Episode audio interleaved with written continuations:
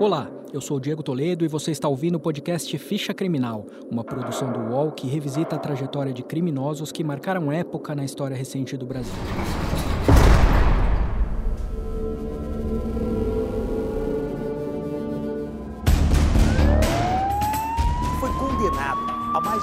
Anos de prisão na madrugada de hoje. Foi condenado a Vai te 20 deixar. anos e um mês de prisão e matou A Corregedoria da Polícia Militar de São Paulo e a 2015 Polícia Civil abriram inquéritos para apurar a o morte de um homem que matou a namorada a golpes de canivete.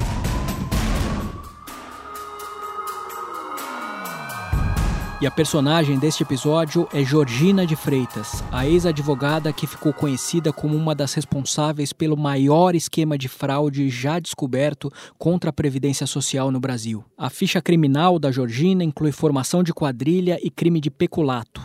No início dos anos 90, ela foi condenada a 14 anos de prisão por ter participado do desvio milionário de dinheiro dos cofres públicos. A quadrilha atuava na Baixada Fluminense e era formada por advogados, procuradores do INSS, um contador e um juiz. Juntos, eles fraudaram dezenas de processos que provocaram um rombo na Previdência, estimado na época em cerca de 300 milhões de dólares. A Georgina era advogada especializada em acidentes de trabalho e percebeu que a burocracia e a lentidão nos processos de indenização abriam brechas para as fraudes. O jornalista e escritor Percival de Souza, que há 50 anos acompanha os casos policiais mais importantes do Brasil, observa que esse foi o trunfo da Georgina nos crimes que ela cometeu. E ela está num centro, estava no centro de uma máquina, a Previdência, que ela dominava totalmente. Ela sabia todos os meandros, todos os caminhos, sabia melhor do que ninguém as vulnerabilidades,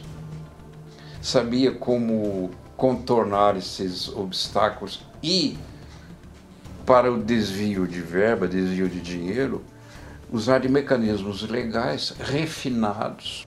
Os crimes da quadrilha da Georgina foram cometidos entre 1990 e 1991. Tirando proveito da hiperinflação da época, que chegava a 80% ao mês, os fraudadores manipulavam os cálculos de juros e correção monetária para pedir indenizações milionárias. Em alguns casos, os supostos beneficiários nem ficavam sabendo que receberiam esse dinheiro. O contador, os procuradores do INSS e o juiz envolvidos no esquema chancelavam e autorizavam os processos fraudulentos. O golpe foi descoberto pela Justiça do Rio em abril de 1991 e o caso veio a público em uma reportagem no Jornal Nacional da TV Globo. Mais um escândalo da Previdência no Rio. A Justiça consegue provas da existência de uma máfia de advogados que recebem indenizações milionárias e não dá o dinheiro aos segurados do INSS.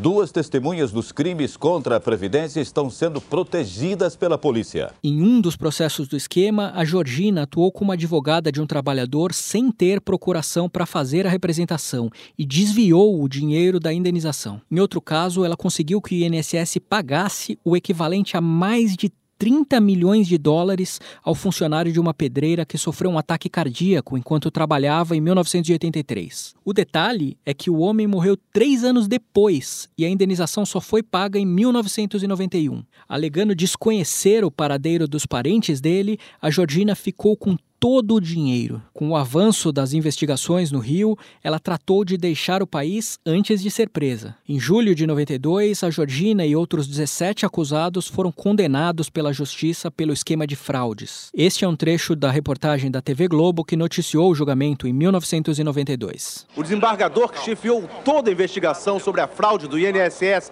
na Baixada Fluminense é o relator do julgamento.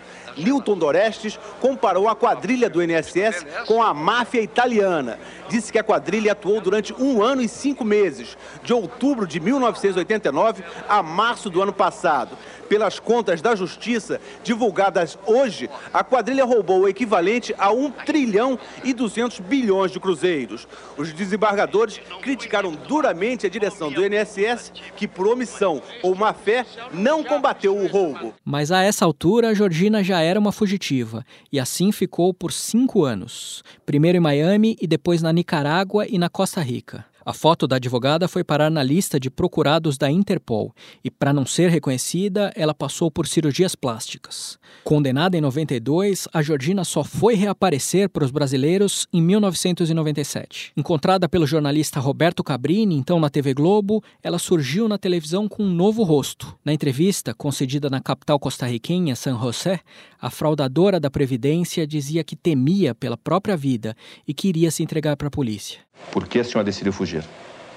Porque eu vivia com medo, porque eu tinha ameaças de sequestro dos meus filhos, as minhas ameaças de morte. Onde está esse dinheiro? Ah, 85% desse dinheiro não está na mão dos advogados. Na mão de quem? 85% desse dinheiro está distribuído dentro do próprio INSS. Ficha Criminal volta já podcasts do UOL estão disponíveis em todas as plataformas. Você pode ver a lista desses programas em uol.com.br/podcasts. Recebe salário, faz transferência, pagamento, recarga de celular e até empréstimo, tudo sem taxa. PagBank, a sua conta grátis do PagSeguro. Baixe já o app e abra sua conta em 3 minutos. Além de condenada à prisão, a Georgina teve todo o seu patrimônio confiscado pelas autoridades. A advogada tinha quase 60 imóveis ou terrenos espalhados por nove cidades, incluindo um casarão histórico em Petrópolis, um apartamento de frente para o mar no Leblon e terrenos em Búzios. A justiça brasileira também conseguiu bloquear dezenas de milhões de dólares em contas no exterior, em nome de empresas de Georgina. Em novembro de 97, ela se entregou para a polícia na Costa Rica, onde ficaria até ser extraditada para o Brasil no ano seguinte. O Jornal Nacional da TV Globo noticiou assim a rendição de Georgina de Freitas. Para a polícia da Costa Rica, Georgina de Freitas se entregou porque estaria sofrendo ameaças de morte. A suspeita da polícia é de que a advogada estava sendo vítima de extorsão praticada por um grupo de mercenários da Nicarágua, contratados por ela mesma para fazer a sua segurança durante o tempo em que esteve escondida. Com o acordo de extradição com a Costa Rica, a Georgina teve a pena reduzida de 14 para 12 anos de prisão. Enquanto cumpria a sentença no Rio, ela chegou a ganhar o apelido de prefeitinha por conta do papel que exercia como mediadora entre as presas e a direção do presídio. A Georgina também participou da criação de um jornal das detentas e foi uma das incentivadoras de um concurso de beleza entre as presas. Em 2001, o registro profissional dela foi cassado pela Ordem dos Advogados do Brasil. E em 2010, a Justiça condenou a fraudadora do INSS a devolver 200 milhões de reais aos cofres públicos. A Georgina deixou a prisão no final da pena, também em 2010. Em uma de suas últimas aparições públicas em um evento sobre direito penal no Rio em 2015, a ex-advogada protestou contra a maneira como a justiça conduziu o processo dela. Atualmente, a justiça brasileira julga com base no espetáculo, faz da opinião pública. É como se ela fosse um shopping. O cliente tem sempre razão. Então, ela faz da opinião pública, ela faz da mídia o seu maior, a sua, a sua melhor, é, o seu melhor auditório. E a conta disso, gente, vocês não têm noção da repercussão dos processos. Eu não estou aqui fazendo, é, pedindo, ou, ou, eu acho que tem fez tem que punir. Errou? Tem que punir em que sentido? Mas com as garantias que o Estado Democrático de Direito dá e determina. O Ficha Criminal entrou em contato com o advogado da Georgina de Freitas para pedir uma entrevista com ela. O advogado informou que não existe mais nenhum processo judicial em andamento envolvendo o caso de Georgina, que ela já quitou sua dívida com a justiça e que não tem interesse em falar com a imprensa. Hoje, com mais de 70 anos de idade, a Georgina de Freitas mora em Nova Iguaçu, na Baixada Fluminense. Pessoas próximas dizem que ela passou por dificuldades depois de perder o patrimônio que conquistou com o dinheiro dos crimes que cometeu.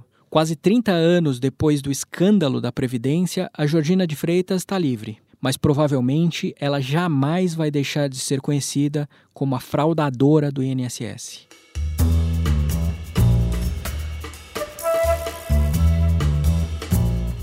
Este episódio de Ficha Criminal termina aqui. Você pode ouvir este e outros podcasts do UOL em noticias.uol.com.br/podcasts. Ficha Criminal tem reportagem e locução de Diego Toledo, edição de áudio de Amer Menegassi e coordenação de Juliana Carpanês. Até a próxima!